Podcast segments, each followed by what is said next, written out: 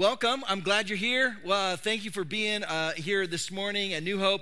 Uh, my name's Brandon. I'm the pastor here, and want to say welcome. And and we're in our series, First Peter. We're uh, we're at the end of the book in our series, um, Hope uh, in a Hostile World. And today, today though, is uh, it is Palm Sunday. It is it is tr- the triumphal entry. So, in 2,000 years ago, right, the Sunday before Easter is when Jesus when he arrives in Jerusalem, when he shows up and, and begins the, the final week. We, it's often referred to as Holy Week or Passion Week. And, and, and every day something happens and it leads up to two, two things, two events, right? Friday is the cross. That's this Friday. This Friday, it's referred to as Good Friday, not because a good thing happened, but because it is good for us. And so this Friday is Good Friday. We, we at New Hope, we do this every Good Friday. We will have a Good Friday service. So that's this week um, at 6 p.m. Uh, here in, this, in the auditorium. So this Friday, show up. Uh, you can register online. We're asking that people register just, just for the sake of, of knowing kind of how many people are coming to which service and so we can prepare. So if you haven't yet and are planning uh, on coming, register. You can go online, and register, save your seat uh, for Friday. And then, uh, and then Friday, of course, Friday, we remember Friday, we know about Friday because of Sunday, because on Easter, something happens. I won't give it away, but something incredible happens. And it's Easter Sunday. And so this next Sunday, next week, is Easter. And uh, in here at New Hope, I mean, this is going to be a busy a busy week, a busy weekend, a big, busy Easter weekend, and, and so we'll have three services. Uh, our normal services, nine and ten thirty, uh, and then we're adding a seven thirty service. So for those who want to get get started early, or or if you want to, you know, if you're able to, to make room for kind of the later services, because we anticipate having a a whole bunch of guests that week, and um, uh, and especially at this service with uh, with what we have after our after party after uh, after our service. Uh, we anticipate a lot of families, a lot of kids, and uh, and so that that tells that leads us to our next. Like the, the next thing on Easter that we have is our biggest, the largest Easter, Ben's largest Easter party, and it will be on campus right here, full of eggs and fun and bounce houses. So if you have kids or grandkids, uh, you can please plan on showing up. It's going to be great. It's going to be a blast. Um, I, uh, I heard from uh, Pastor Kirsten, our, our kids pastor, a couple things. She said, We already have, I think she said, over 70 families registered who aren't a part of New Hope, who are just community families who are coming to this. Like that's on top of our people. That is awesome. That's why we do this, right? We want more people to hear the gospel. So, um, and she also told me, she said, Okay, Brandon, here's the deal. I know we keep asking for candy. She goes, we got enough candy. So, good job, church, for supplying the kids with candy. She goes, Our goal, our goal was to get like two pieces for every egg that they had. She goes, We can probably give them 40. That's awesome. Man, if New Hope is good at anything, it's collecting sweets. Man, we're good at it. So well done. And um, uh, so it's going to be a blast. If you if you don't have your plans yet, I hope that you would you would spend the day, the morning with us, and then uh, join us for, for this Easter party. It's going to be, it's going to be wonderful. Um, so this morning we're we're wrapping up this series. We're at the very end of First Peter, and we're ending our hope in a hostile world. And and uh, and Peter's gonna he's gonna switch things up a little bit. And and, and, um, and I mean, you never want to say he saves the best for last, but he he he certainly brings up. Um, this like at the end of his letter he, he hits these topics for a reason and and and he's going to talk specifically about, uh, about church and how a church should run and how it should act and, and, uh, and what it should look like. And I want to start by asking you kind of a, honestly, kind of a weird question in church. Uh, it's, it's also personal if you've had any amount of church experience. Um, and, and that is this What has been your biggest, your greatest letdown in church? Eh, maybe another way to phrase it is what has been um, um, what has been the biggest disappointment you've experienced in church and maybe even in particular in, in a church leadership have you had a difficult moment or experience um, in your history of church, your experience of church, whatever that looks like, however that looks for you, it's different for all of us. And, and, and have you had an experience where you would say, like, I don't want to, I don't want to do that again. In fact, that like really, that that was really hard it really affected our faith, our, our trust in church, and our, even our ability to trust pastors. I've talked with people who are like, I have a hard time trusting pastors because of a previous experience I had with a pastor. And man, I get that. I totally get that. Uh, so, um, since I asked the question, I'll, I'll share first, all right? I experienced, my wife and I, we experienced our, the first church that we started serving at uh, a really, really difficult time. We started going there. We were in college. We weren't yet married, and um, and I just started volunteering. I, I uh, probably like a lot of us. I showed up to the church. We're like, oh, we really like this church. I marked the card, right? Because every church, like I think it's in Scripture, you have to have a connection card. So we have connect. So mark the connection card. I want to serve in youth ministry. You know, got a call the next day. Great. What do you want to do? I'm like, hey, whatever you, whatever you want. Put me to work. I would love to help out. I got this much time. Great. I'll use all of it. So I started volunteering and and uh, um, started at like I think like uh, I think I was serving. Uh, just a few, just a night or two, and then it became like, hey, do you want to do more and come in during the during the day? I'm like, yeah, sweet. So I'm I'm volunteering ten hours a week. Like, uh, yeah, I could do this on top of you know school and all this other stuff, and and um, uh, and then and then it was great. It was wonderful, and it was a great church. We loved the church, um, and then they said, um, Hey, we have a little money. Do you want to be an intern? I'm like, Oh, I can get paid doing this? Yeah. Um, it was my mistake. I didn't realize that that meant they now get to control you. and in a good way, it wasn't bad. Even then, I'm like, yeah, I'll take, yeah, sure. I mean, I don't, I'm not asking for this. I just want to help. And and and so he's like, all right, we'll pay you 10 hours.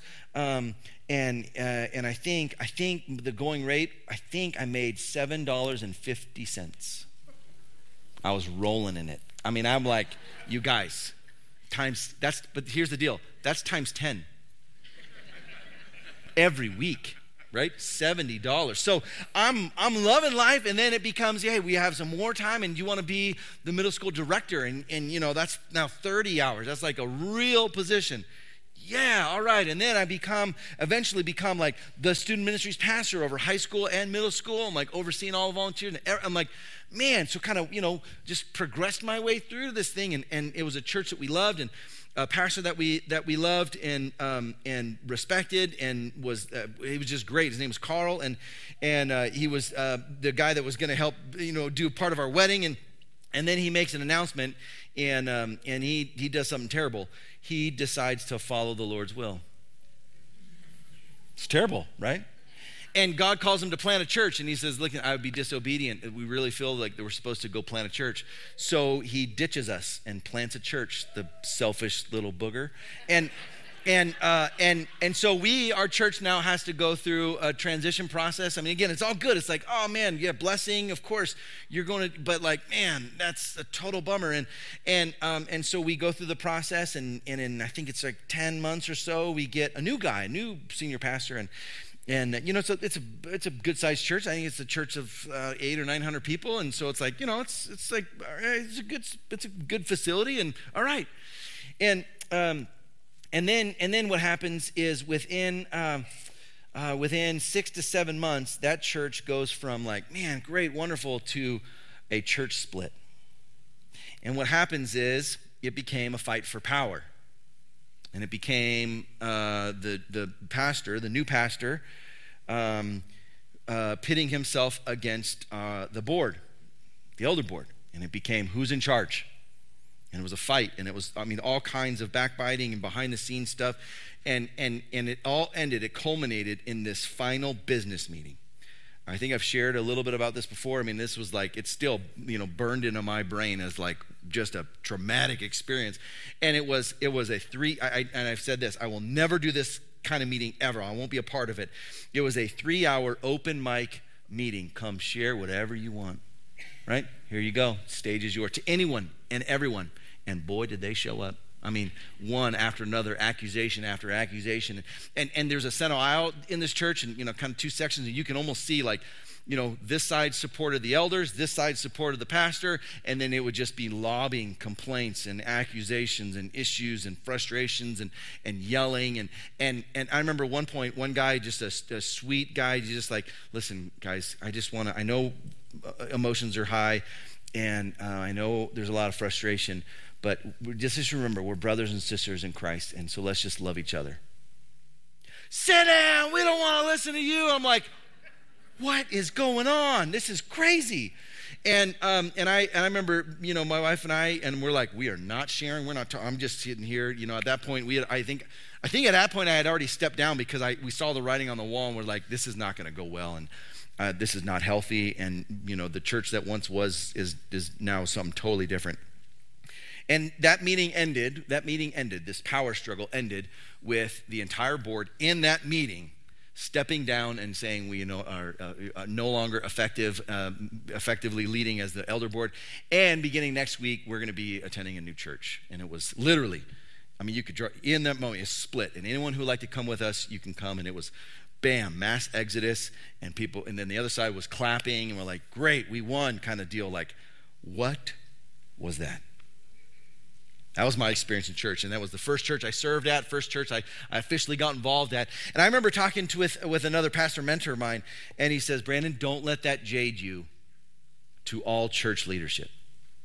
Because the temptation is to think that's normal or that's, that's like how it, how it goes. That's just how it goes. And he says, don't lose heart because of poor leadership. Listen, eh, this is this is gonna you're gonna have to walk through this, and that's it's gonna, you know, that's gonna it's gonna mark you. We all have those kinds of experiences, but don't let that ruin church for you. All right.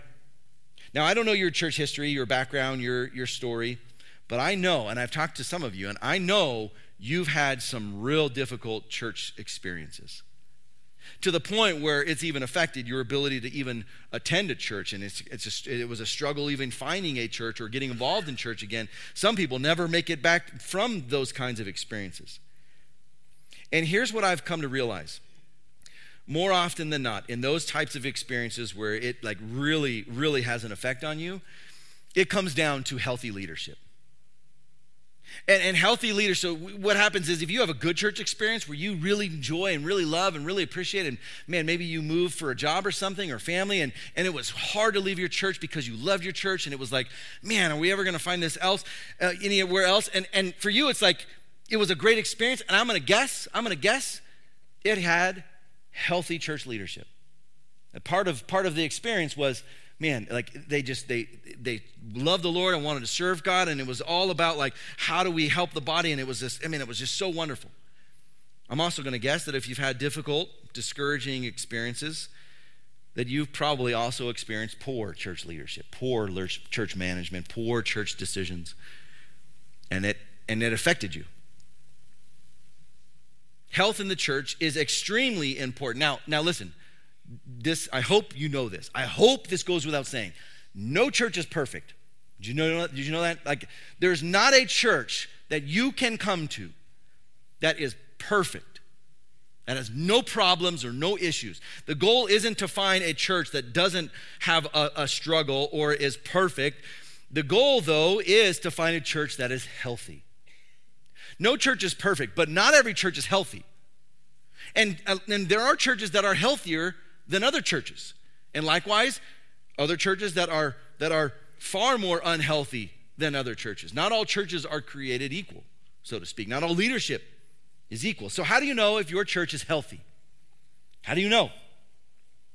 Maybe you're showing up for the first time. Maybe this is your first week. I want to say welcome. I'm glad you're here. And you're showing up, and maybe you're doing the like, we're trying to find a church and we're trying to just, you know, do the experience and we're trying to see maybe if you have kids, like what's the kids ministry like and youth and, and what do you have for men and women's and like, okay, what do you have going on and all this stuff. And you're trying to figure out, all right, is this a church that we can kind of like, you know, take the next step in? And here's the deal you are not going to know if this church is healthy day one.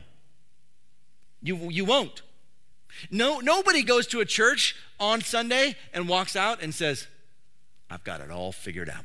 I know, I know everything I need to know about them, right? All right. It takes time. And and and in some instances, you're like, man, I don't know if you you even can how can you know if a church is healthy, especially if you have like a traumatic backstory with church. Like you just assume that, you know, if there's if there is unhealth, they're just covering it up. Like they're just trying to hide it. They're just they just want to cover whatever the, the problems are. So how do you know? How can you know if a church is healthy? Well, Peter's going to end his letter telling us here's how you know. Here's what a healthy church looks like. Here's what it feels like. Here's what here's the here's the motivations behind a healthy church. Here's what we're going to see. Health is determined by action, not intention. There are plenty, there are plenty of good intentions to go around. Plenty. It's not the intentions of leadership or church that makes them healthy, it's what they actually do. It's the decisions that they make and the actions that they take. Now, now you know this to be true, and this is true in all areas of life. You know this to be true because even, even as a culture, on January 1st, it is all of our intention to get a little bit healthier, right? Maybe just this is the year. Gym memberships always go up because our intention is all right, I'm going to do that diet. I'm going to start the plan. I'm going to do the workout. I'm going to do, I'm going to get accountable. And by the end of the month, by the end of the week, you haven't done a thing. And the intention is there, right? Man, I, I really, I really do want to get healthier. I really do want to lose that last five pounds or, you know, whatever. Like, I really do. But that is not enough. Wanting to be healthier does not make you healthier. Action does, and that is what we hate. I have to actually run. Like I can't just buy the treadmill, I got to use it. Dang it, I thought just purchasing it would mean I'm like now part of the health people. No, you got to actually do it. Health is determined by action, not intention. Good intentions aren't enough. There are, I'm, I'm going to guess, even if you have a difficult church experience history, there were probably good intentions even in the midst of that. It wasn't the intentions that made it good or bad, it was actually what happened, decisions that were made. And it always, here's the thing actions and decisions of a church, they always have consequences. And here's what I've come to realize it always starts with the leadership. Healthy leadership leads to healthy church more often than not. Unhealthy leadership, oh man, it's just a matter of time. It usually, it, it always starts with leadership, and, and you can usually see the kind of church by looking at the leadership. And what do you know? Peter, knowing this, he begins by addressing the leaders of the church. He's going to have a message specifically for them. So, so this, this does not, what he's going to say here doesn't apply to everyone in the church, but it does apply to some. And it's, and it's extremely important for those that it applies to that they understand this. Here's what he's going to say a healthy, a healthy church leader leads from conviction. Leadership always sets the tone of the church, always. There's no exception. There's no church that exists that is moving in a direction that doesn't have leadership a part of deciding that direction. And it may well be that the leadership decides we don't want to decide, and so we let other people do it. And that is a decision leadership has made to be passive and to step back and let kind of things happen. That is still a result of leadership. It always, leadership always sets the tone every time. I remember an older mentor of mine would often say, and he'd been around church for, I mean, he's been he's been in church longer than uh, you know I've been alive, and and uh, he served on every board, every ministry, including uh, you know as an elder board member, and and and he would often say, Brandon, here's what I've learned all my life. Here's what I've learned: speed of the leader, speed of the team. That it all rises and falls on leadership, and with good leaders, we can do great things, and with poor or mismanaged leaders, man, this thing is like the whole, the whole, it affects the whole speed of the team, and, and we all slow down. Speed of the leader, speed of the team. He would say it all the time, whether it's just in leadership in the church or in various ministries or even a Bible study or a home group, the speed of the leader, speed of the team. Here's what Peter says. Chapter 5, verse 1. To the elders among you. Now, I'm talking specifically, he says, to this group of people. This, this Greek word is a very specific word. It's used throughout the New Testament for this, uh, this role in the church, and it's presbyteros. It's where we get the word presbytery, Presbyterian, right? Maybe you've, if you've been around church, maybe you've heard this denomination, and, and like, okay, it literally comes from this Greek word, and it's and it is translated as as elder. To the elders, the presbyteros or plural presbyteroi among you, I appeal as a fellow elder presbyteros, and a witness of Christ's sufferings who will also uh, share in the glory to be revealed. He's like, I listen, to those leaders, to the elders in your church, I appeal to you as a fellow elder, as, a, as one of you who also share in the sufferings, and I'm also going to get the glory. And he says this here's the message for you Be shepherds The Greek word here is another important Greek word. It's poimaino. It's the verb form of poimen. Poimen is the word that we have for shepherd or pastor. And so he says, here's what you should do. Ready? You should pastor, shepherd. To the, to the elders, the, presbyter, the presbyteros, here's what I want you to do I want you to shepherd. I want you to pastor. Be shepherds. Um, I think ESV and NASB says exercise uh, shepherding or, or, or, shepherd the flock. It says here, be shepherds of God's flock that are under your care. And then he says this, watching over them. Another, another important Greek word, a very specific one. And it's episkopeo. It's the verb form of episkopos, where we get the word Episcopalian, right? You probably, maybe again, you've heard of this before too. Another kind of church like denomination, church structure. And, and he says it here. He says, You should oversee. ESV says, uh, exercising oversight. So we have these three words interchangeably. It's all used for one particular role. And he says, the presbyteros, the elders, here's what I want you to do I want you to pastor and I want you to oversee church. That's the role, that's your job description. He goes on. Be shepherds of God's flock that is under your care, watching over them. Not because you must, but because you are willing. As God, uh, as God wants you to be. Not pursuing dishonest gain, but eager to serve. Not lording it over those entrusted to you, but be an example to the flock. And when the chief shepherd appears, this is great, you will receive a crown of glory that will never fade away. He mentioned this idea of a chief shepherd. Now, the way it worked in, uh, in like shepherd back in, in, their day, certainly, but with shepherds is, is uh, when you got a large flock, one that is larger than any one man or one person can manage, than any one shepherd can shepherd, you would have multiple shepherds. You would have a, a chief shepherd who's uh, he's the he's the guy he's in charge. And then you have these under shepherds who are i serve like I, I manage the rest of the flock but i serve under you but you're the chief shepherd. And here's what he says. He says to, to the elders of the church of all the churches all the leadership ready all the, the elders slash pastors slash overseers here's here's what you have to realize. There is a chief shepherd over you. The authority doesn't end with you. That you you submit and serve to another shepherd a, a greater shepherd a chief shepherd and this shepherd we know to be Jesus himself. And when he appears, man, you will experience this crown of glory. Man, this great reward. And he gives us three categories.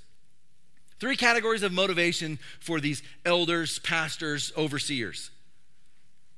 He says this number one, lead willingly, not out of obligation. Some lead in the church because it's their job. I part of my my world is is a little different than yours in, in with regard to church because uh, my uh, my involvement and experience with church is like like extensive. And and I, I interact with other pastors and other churches and a lot of them. And and uh, even uh, I think nearly every church in town like there's a church you know I, I probably know their pastor and had coffee with them and had prayer meetings and we've we've uh, we've you know planned like uh, all kinds of like city stuff. And and so I know, I know a lot. I know a lot of lead pastors. And I know a lot of pastors in churches like in other states where I'm from and, and like just guys that we've connected with and they become pastors. Like so like my interaction with with pastors is is like much more so than than you know maybe you're you would have you than you you like you're used to. And here's, you know, I, I, don't say that as like a, you know, a wonderful. I say that as a, let me speak as a guy who gets a peek behind the curtain, so to speak, who gets to see, you know, the various church models and structures and kinds of leadership. And, and uh, I, can, I can honestly say this not all of them lead willingly, some do it just for a job. It's just a job, it's just a paycheck, and I'm doing what I like any other job, this is what this is what I chose and this is what I'm doing and I don't know if I'll always do it, but I'm doing it now and it's it's my job. Okay. And what Peter says here is don't listen, if you're going to if you want to be a healthy church, you want to be a healthy church leader, you do so out of a from a place of great love and concern, not because you are compelled to. Not because it's just a job. That this really is something you say, I feel called to and I want to, and and and this is like, man, I, I I really, I really do want what's best for God's people. I know plenty. I know plenty of pastors who make this joke, and and then some who are like, no, that they're serious. They, they they love the church. They love they love the church. If it if it just weren't for all the people. like if you give me a church with no people, wonderful, healthiest church that I can ever have. And then you add people, and all of a sudden you add people and you have problems. And all of a sudden it becomes headaches. And I know plenty of guys who will even resign or retire because they just are like, it's just it's just too much work and it's too hard and it's just it's just like it's all problems and all struggles and all just putting out fires and they've lost this idea, this motivation of leading willingly instead of out of obligation because you must. And he says, you want to be a healthy church leader? You lead because you want to, because you feel like you can you can really help and it's it is a desire to do so. The second one, he says, is to lead by serving, not to pursue money. This, uh, this is one of the main pitfalls in, in church and church leaders. In fact, you probably know of guys, or we certainly hear about these in the news, where, where a church leader will, um, will have a failure of some kind, and, and what do you know? It's centered around one of the issues, it's centered around money. That, that church can become a money grab. Leaders who get caught, I've never, I've never ceases to amaze me, but it, it, it always continues to happen. Leaders, pastors who get caught embezzling money. What? Or, or, or this is usually what happens uh, once, once some failure comes to light, then they start revealing all kinds of information, including, including salaries. And, and uh, again, I don't expect this to be part of your world, but part of like what like what we're what we do is knowing like even just being aware of like what is happening with churches and and and even large like well-known churches and when a pastor falls like we're one of the first to hear about it and like kind of like oh man what like how do i how do i make sure that doesn't happen in in our areas? And what and like what i've seen even in some of these high profile ones is like the pursuit of money is the thing that gets them.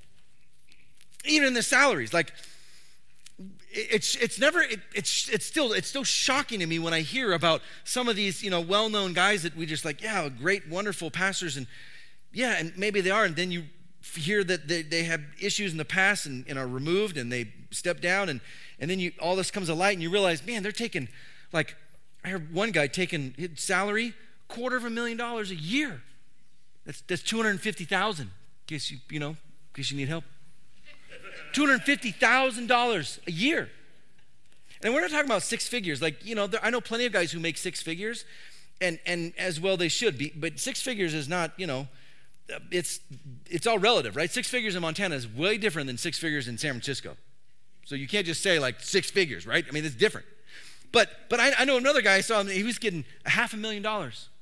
Listen, I don't care where you live, your cost of living is not half a million dollars a year. And it comes to light. And then and then and then you hear I, I, hear about pastors suing their churches for millions of dollars in these fights. And i'm going oh man. Guys that i have their book on my shelf and i've read it and i'm like oh man this is great stuff. And then you see like what happened? This was it. Don't don't he says listen don't pursue dishonest gain but instead be eager to serve. This is you don't get in a ministry to say like all right you know like there's a lot of, like coming out of college, you know, I want a good, well paying job. All right, let me list out the top five. Ministry's never on that list. It's never on the top five of, I just want to, you know, I want to become, I want to do really well. No, you lead by serving, he says, not by pursuing dishonor, not the pursuit of money. And then the third one, he says, lead by example, not with arrogance. This is another big one. And again, I'll, I'll, give you a little peek behind the curtain. There are, there are plenty of people in leadership in churches that are very arrogant and prideful and lead from that. What's unfortunate is that there's a lot of churches just put up with it. It's just easier to, to not deal with it, not address it, than to deal with it. An arrogant leader is one who sees themselves as superior to the rest of the church and they'll they'll they'll even understand like listen i'm the authority here and what i say goes right my way or the highway I, I served under, um, under a pastor, and, um, and one of the things that, that he was known for saying that, that like, for me was like such a struggle, and even other board members, um, he, he, he, uh, he said this I'm the best preacher this church can afford. So if, if you want me gone, you're going to suffer. And if you don't like how I do things, go find another church. Oh. Now, you don't say, you won't hear that from the stage, but in the board meetings privately, you hear that? That is a sign. You should go, what, what, what? What was that? That is this. That is very much this I, lording it over those entrusted you. Don't lord it over them. Instead, be an example. Leaders, good leaders, healthy leaders, don't just tell you what to do, they show and tell. they, here's what we should be doing. And you know what? I'm going to do my best to follow it too. Like, I'm in this with you. We're all going together, we're all moving in the same direction. Peter tells us that healthy, healthy church leader leads com- from conviction and willingly and ser- with, as a servant and by example. Now, after addressing church leadership, he's going to move on to the church. And church leadership, listen, again, no, there's no such thing as a perfect church or perfect church leadership. And this doesn't also mean, this is where we can get in trouble. It also doesn't mean that, oh, well, I guess whatever the, whatever the leadership says, whatever the pastor says, I have to do. And there's free reign, sort of. And I know churches like this that the pastor literally has free reign to do whatever he wants. That also is poor and unhealthy leadership. Good leadership has accountability. I have, I, listen, let me just, I'll be honest with you. Here's how it works for us. At our church, we have a board, a group. We, it's, a, it's a terrible name that we need to change the Pastor Parish Relations Committee. You want to serve on that? Right? Like the Pastor Parish relate, like we, did, we don't even say the word. We're like, uh, the, you know, Pastor Parish, we like PPRC. And it's like, can we change this thing? Can we, can we just make it easier? But there, there's a group, there's a group over me that I'm accountable to. And I have a superintendent over me that I'm accountable to. And that's how it works. And, and church, good, healthy church leadership has checks and balances. And, and, and unhealthy church leadership is left unchecked. Go do what you want. So he moves on from healthy church leaders and her, what healthy church leadership looks like. And now he talks about a healthy church body. And, and here's what he says a healthy church body practices humility. Humility is certainly not a trait that is um, on display or celebrated in society today. If you watch award shows, or right, uh, there, I don't know if you know this, there was an award show just a few weeks ago in which there's an incident, and now it's like everywhere. Did you, you did, did you hear about it? Right? Did you wake? It, did it slap you in the face? Oh, that's a bad joke. And here's here's the deal: if you watch any of these kinds of award shows, no one no one gets up there and is like, "Man, I'm so humble." You guys, I am just, I, I, above all else in life, I just want to pursue humility. I want to help people. I want to, uh, you know, it's not about, it's not about, I know this is an award and it's a wonderful award and I deserve it, but it's not about me. Oh. What we see on display in the world is, is hey, here's why I'm great and wonderful and why I should be adored. What, what we don't see celebrated is humility, yet we know, and mature people know, humility is a byproduct of good character. And here's what you know I know, I know you know this because you are good, respectable, mature people. You really do know this. When you meet someone who is humble, you are drawn to them. And when you, like, the kind of person you want to be is like them. And when you even say, like, man, you're just so humble and you just want to serve and love people, even their response is, no, no, no, no, it's not about me. I just, I, I just, I want to help people. I wouldn't say I'm humble at all. And you're like, man, you're so humble. You can't even, like, you don't even, wow. I want my kids to grow up to be like you. I want, when I grow up, I want to be like you. We're drawn to people that are humble. Here's what Peter says In the same way, you who are younger, now this is a, the specific word he uses, you who are younger, submit yourselves to your elders, the presbyteros. And then he switches and says, But now all of you, clothe yourselves in humility toward one another. Whether you're a presbyteros or whether you're not, you're part of the younger or part of the church, whoever, any part, any member of the church, here's your role. Clothe yourself with humility. Because, he says, God opposes the proud but shows favor to the humble. Humble yourselves, therefore, under God's mighty hand, that he may lift you up in due time. Cast all your anxiety on him because he cares for you. Now, this younger here is contrasted with the word elder. I mean, literally. Instead of presbyteros, he uses neoteros, neoteros. And, and, it, and it, it's, it doesn't quite mean like young people or young, young men or young women. There's a different Greek word that he would have used. And so there's even debate amongst, amongst um, um, commentators and theologians to, to like, what is he actually talking about? And it's, it's I mean, it's, it's almost cut down like 50 50. And some will say that he's not using this word younger as like, well, only for younger people, but it's, it's, it's in contrast to the presbyteros, the elders, and it's like, so it's the elders and then it's the non elders. Some like I don't like this language, but people will be like, oh well, we have our we have the the staff or the board or the elders, and then we have the lay leadership or the church or the lay church. And we're like, okay, I, I, I, think the terminology is super weird and confusing, but some have that in mind here and say, oh, he's talking about those who aren't the presbyteros, the elders, the, the leadership. And then others say, no, no, that, that there really is, there really is um, a, a flavor here in which he's talking about younger. And maybe he's talking about younger in age or younger in faith, but there is a sense in which, hey, this he really is talking about um, about younger versus older. Now, Here's where I land I don't know.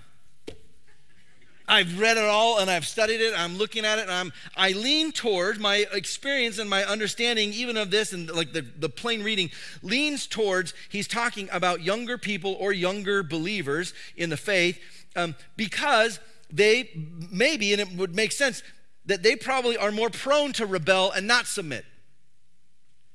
I've, I've known I've known plenty of um, of um, believers who are older, have been around for years and had experienced decades in the church and, and have served in places. And, and their response to leadership is always, all right, I want to submit to leadership. Oh, always? Well, yeah, always. And if I get to a point where I can't, it's my job to leave.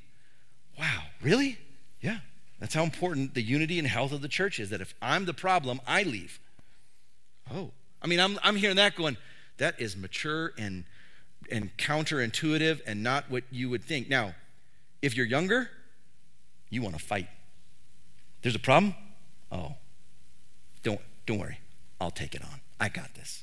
And it becomes, I, I was even young in faith, I'm like, oh man, every time someone was wrong, I made sure they knew it.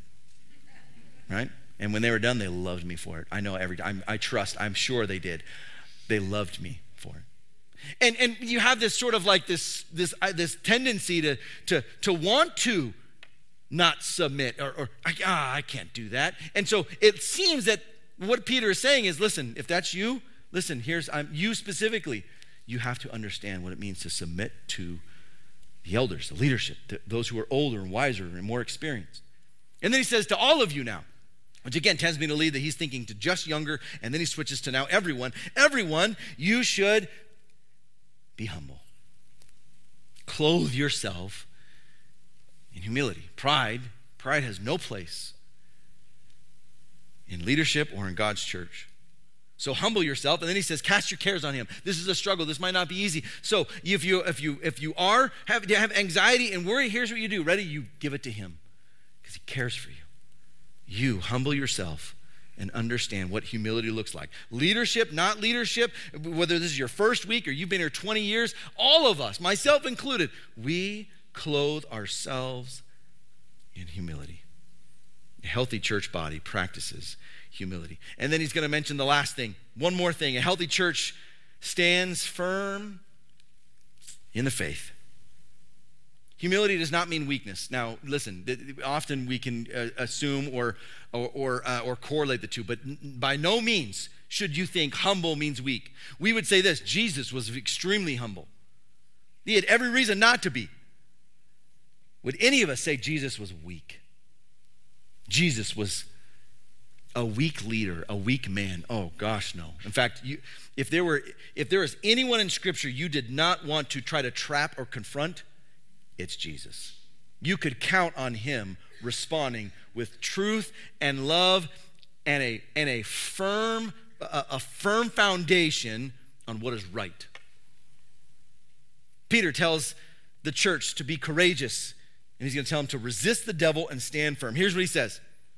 Now, again, all of us. Now, be alert and of sober mind. Like, have, be aware and understanding of your situation and what's going on around you.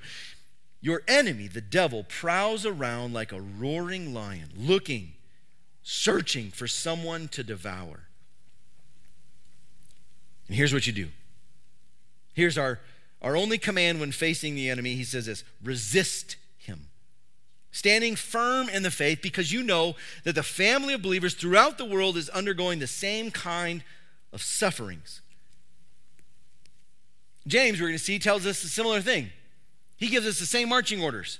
It's not to, to fight back. It's not to pursue or to, to think, how can, I, how can I go into the enemy territory and take stuff and like this, this cosmic battle? What we're told is to resist. Here's what James says chapter 4, he says, Submit yourselves then to God, resist the devil, and he will flee from you. Come near to God, and he will come near to you. We resist the devil and his attacks. We resist any sort of spiritual attack on us. And then what we do is we draw near to God. We resist what's attacking from the outside, and then we say, God, I need to draw closer to you. That is our battle plan. That's what we're told to do. And he says to the church, listen, you're suffering, and, and there's believers throughout the, the entire world are experiencing similar kinds of suffering so you you resist the devil who's looking to devour you. This, this is what one of the things that makes the church different than other organizations. We we have a, a spiritual outside force who wishes harm on us. It's not the same if you go to pick any business your favorite business mine costco $1.50 hot dogs love it. When i show up there I, I can't expect like there's some, some great cosmic spiritual attack on Costco, though, you know, when they close early and I'm not able to get there, it is the devil's work. And I'm, how, what do, what do you mean you're out of pizza? What? In reality, this organization, the church, Jesus' bride, really does have an actual spiritual enemy seeking to destroy it, to destroy you, to devour you. And what we're told is to resist and stand firm. A healthy church stands firm in the faith. And then Peter ends his letter, and he ends with his final greetings. And, and these, are, these are great. It gives us insight into the kind of person Peter was. He says, with the help of Silas. Silas was also um, uh, a guy who accompanied Paul in fact, when Paul was in prison and the angels, if you know the story in Acts, angels come and, and, and literally like, uh, uh, like prison break him out. It's Paul and Silas. Silas is with him.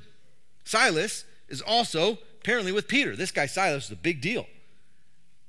He says this with the help of Silas, whom I regard as a faithful brother, I have written to you briefly. This isn't even a long letter, just briefly, encouraging you and testifying that, that it is that, that, that it that this is the true grace of God. Stand fast in it.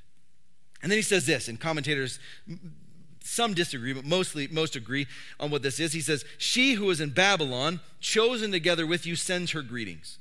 Babylon is nearly every commentator agrees, oh, this is his reference to Rome, and that they're in just like the Jews were in exile in Babylon, so we are in exile in Rome. And the she is referring to the church, the church of Rome. And he's writing from Rome, and he says, Hey, listen, the church here, you know, I'm writing in code, but she who is here, she who is in Babylon, together with you, chosen with alongside with you, sends her greetings. And so does, this is great, and so does my son Mark. It's not his literal son, but his son in the faith. And this is probably John Mark, the same guy who wrote the book of Mark. In fact, he probably got all of his information, all that he wrote down in the, in the Gospel of Mark, he got it from Peter. And he, they were best buds and traveling companions. And he says, Hey, listen, He's with me too, and he sends his greetings. And then he says this greet one another with a kiss of love. Oh, Pete. Okay. By the way, we're going to practice that on our way out. So you're going to find one person. Uh, that's a joke, by the way. I heard some laughter. If you didn't laugh, that was not taken seriously. Okay, don't do that. But he says, greet each other with a kiss of love. This is actually a thing. Like, they don't like kiss on the lips, but they did the like, um, uh, like the uh, the Italian thing where you're like, oh, you kiss on the cheeks, right? Have you ever had that done to you? So it's a little different, right? It's a little different. We don't do that here, right? We, so at New Hope, we give, um, we give the handshake of love, right? Right? The side hug of love. the, the like, you're like, you know, it's just like a like a, a warm embrace. We want to greet you warmly because we love you. They did it with a kiss, and we do it like, hey, I'm so happy to see you. And he says, do that. Greet each other with a warm embrace. And then he says, Peace. I want to end with peace. Peace to all of you who are in Christ. Here's what we see as Peter ends his letter health is determined by action, not intention. And so, whatever your role is, whatever, whatever it looks, we all have a part to play, and we all, we all contribute either to the health of this church or the unhealth. So, how healthy is our leadership here at New Hope? Now, this may take you time to figure out. And you may, you may be still be deciding. The jury may be out. You may be, you know, looking at even after today, judging like, yeah, that's a good question, Pastor. Hmm, how healthy are you and the leadership? That's a great question. I want you to be able to, to determine if this is healthy or not. But here's the flip side how healthy are you? How humble are you? The most humblest. Okay, probably not. And how firm are you in the faith, especially during trials, especially in times of suffering or persecution? This is how he ends his letter. Health is determined by action, by what you do, not by intention, not by what you want to do, what you wished you could do, what you hope you could do. It's by actually what you do. Would you do this? Would you stand with me as we pray and then worship the Lord together and sing in song here? Uh, and, and, and, hopefully, I think you got these right. I hope by next week you have, a, you know, uh, invited someone to church. Um, so take these home, put in your pocket. Uh, I, again, next week is Easter, and and I want to see, I want to, eh, to be able to share the gospel with as many people as possible. So even as we as a church focus on health and our mission, man, what a great opportunity next week to invite people to, to hear the gospel, to carry out the mission. So would you do this? Would you pray with me? Lord, we love you and we thank you and we we recognize and we understand how how important health is and how especially how important health is for the church, for your bride. And I pray that for us at, at, at this particular church, uh, this, this body of believers, this, this family of faith, that we would pursue health and all of us would pursue humility knowing that none of this is about us. None of this is about us and what we want and our desire. It is all about and for you. Remind us of that, whatever our role is, that we are in this to serve you. We love you, Lord, and we worship you now. And I pray for all of us that we would continue to pursue a healthy church. We pray this in Jesus' name.